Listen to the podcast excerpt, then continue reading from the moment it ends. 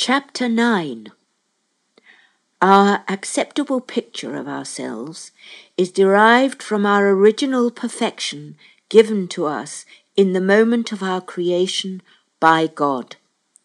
Our perfection is grounded in God's prefection, that is, in the perfection of God Himself before the beginning of the process which we call the movement of time.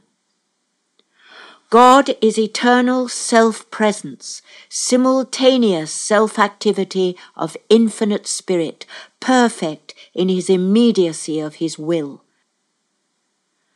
Time is the playing out of God's simultaneity in a sequence of separate activities.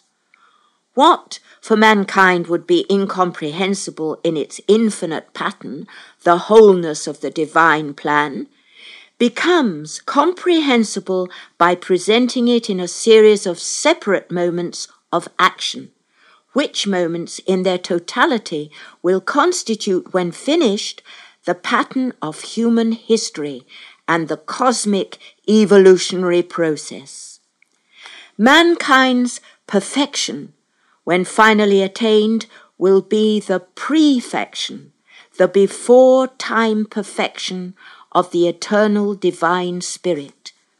To attain this perfection, we have to go through the stages of the evolutionary development of mankind in the order given to us. We cannot skip a step without missing an opportunity for gaining a level of self understanding. When we have watched our physical body's actions and reactions and our likes and dislikes, we can go on to watch the mentational processes we call thinking. Thinking is the presentation of ideas one after the other in what we call the serial or sequential process. This aspect of man's activities bears certain resemblances to the processes occurring in a computer, which plays back whatever has been programmed into it. But a man is not a computer. A computer cannot disobey the instructions fed into it. A computer is built to compute from information given to it. It is not built to be arbitrary. A computer is not free to choose what to do without reference to data supplied to it. Thus, a computer cannot freely decide to make an offering of itself to its maker. A computer is not a free spiritual being. But a man is a free spiritual being, and so can refuse to consider information given to him. He is not compelled unavoidably to process the data fed into him by his environment in a set way, and to react to it in a predictable manner. Man can ignore data offered to him, can distort and misrepresent what is said to him, and can give irrelevant responses, something impossible to a computer in good working order. In watching our mental processes, the ideas that pass in sequence through our mind, we quickly become aware that they do not always follow each other in a strictly logical order.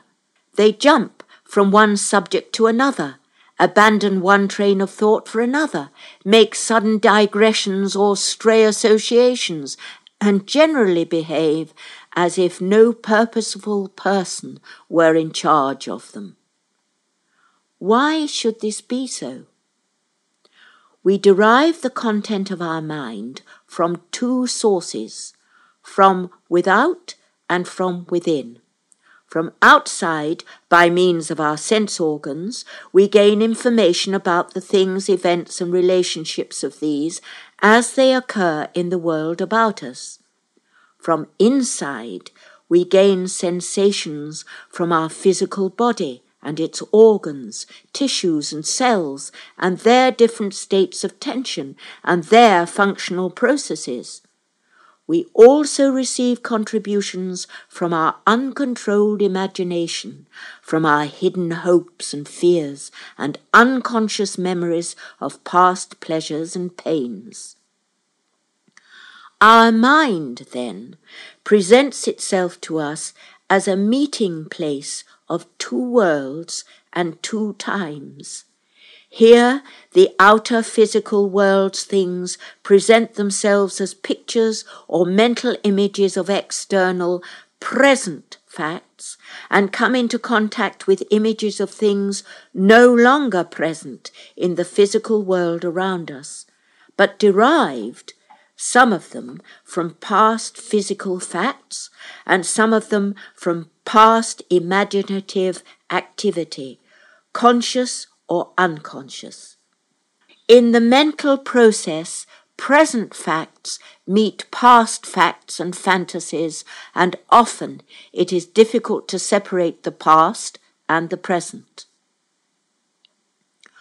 What are the causes of the high complexity of our mental life? There are present in our minds images from our present sense organs' activities, visual images from our eyes, audio images from our ears, and so on. We receive some information from all our five sense organs and some from our generalized sensitivity, sensations of warmth or cold, of varying degrees of intensity and of varying degrees of pleasure or pain, comfort or discomfort, ease or lack of it. And from inside, we are acted upon by memories of past images and associated feelings. All of these mental processes, images and feelings may associate together in any order what determines which contents of the mind will come into association? Basically, our interests, conscious or unconscious. Our conscious interests constitute hardly any problem and are relatively few. They are simply the things, events, and relationships which occupy our conscious attention at any given moment.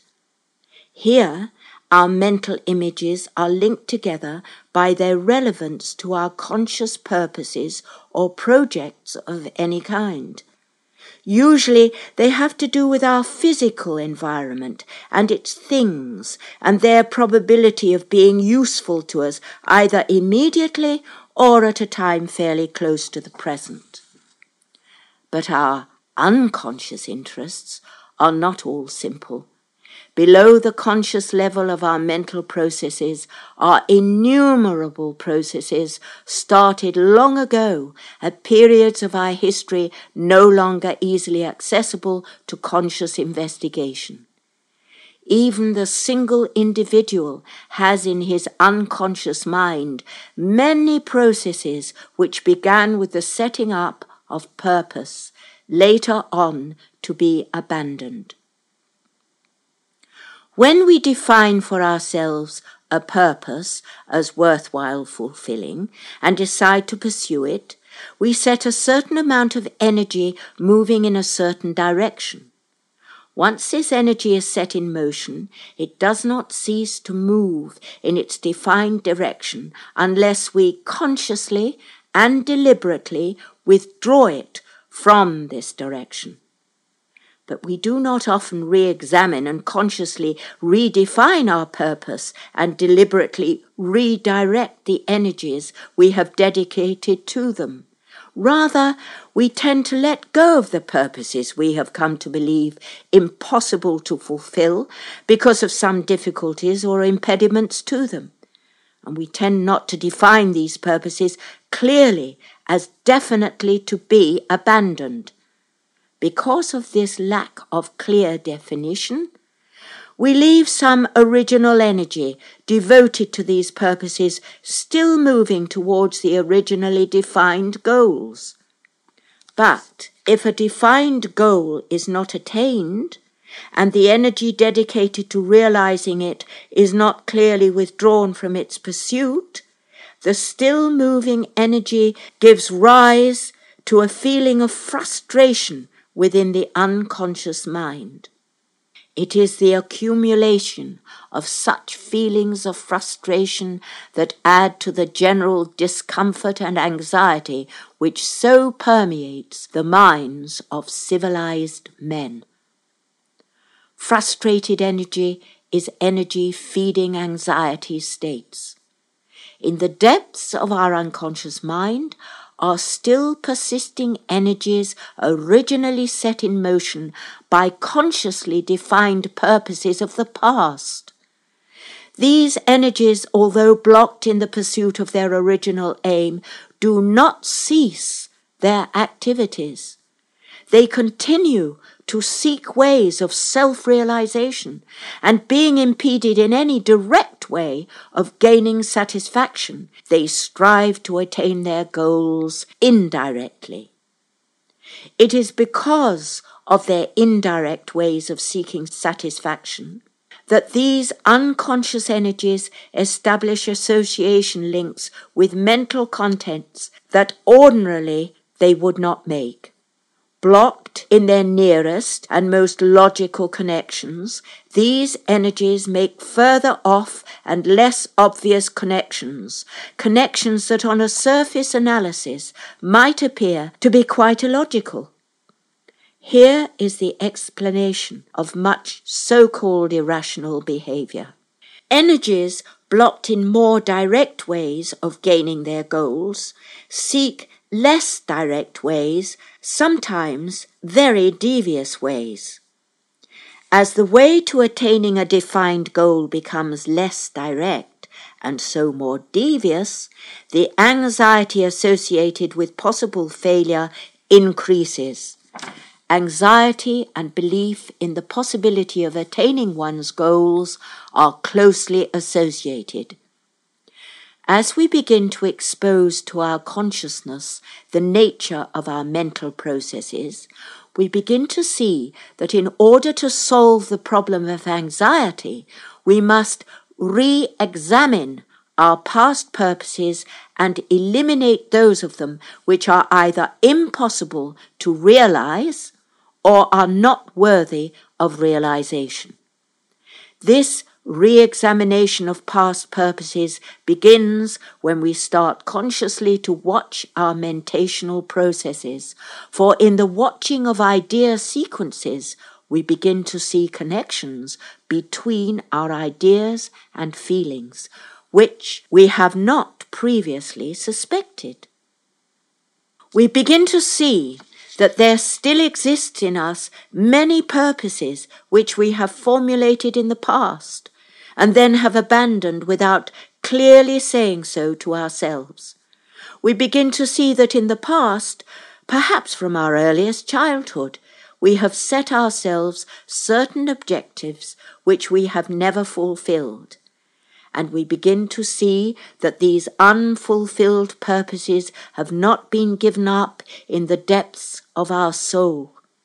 Because of the impedances to their realization, we have given up putting more energy into them. But we have not fully withdrawn from these purposes the original energy which we put into them. This withdrawn energy is still at work. Seek this withdrawn energy is still at work, seeking ways of attaining its goals, still unsatisfied, and so still frustrated and so still in a state of anxiety. As we begin to understand this anxiety source, and so realize the necessity of consciously giving up unrealizable purposes, our study of our mentation processes will receive a stronger impetus, for we will recognize that anxiety decreases as unrealizable aims are freely given up. As we begin to realize consciously the relation between anxiety and frustrated energies, and begin to understand that by freely giving up purposes that cannot be attained, we can release energy that has been dedicated to the realization of such purposes. Having convinced ourselves of this, we shall begin to fit ourselves for the study of the whole pattern of life. We shall see that it is not only our own souls that are beset by anxieties, but also the souls of the human race at large. Then we shall be ready to study the principle and underlying pattern of anxiety within ourselves and in the universe as a whole. This brings us to the fourth thing we can look for and watch in ourselves the principle or the whole pattern of our action, feeling, and thought. To find a principle is to find a governing concept which controls the pattern of life. It is such a pattern that we call the meaning of our activities the significance of our lives. The essence of meaning is pattern. The essence of pattern is relation of parts to a whole, the relation of a whole to its parts. When we seek the meaning of life, we look for the ways all the different things and events in life make a pattern. We look for the way in which all the different things and events in life are related together and enter into interfunction. In a universe made of energy, pattern is interfunction of forces. In a universe built essentially of power, every force put into application involves necessarily an effect on all other forces. This means that whatever we do with our energies, we shall necessarily interfere with whatever anyone else is doing, and whatever anyone else is doing must interfere with whatever we are doing. Mutual interaction is of the very essence of the universal energy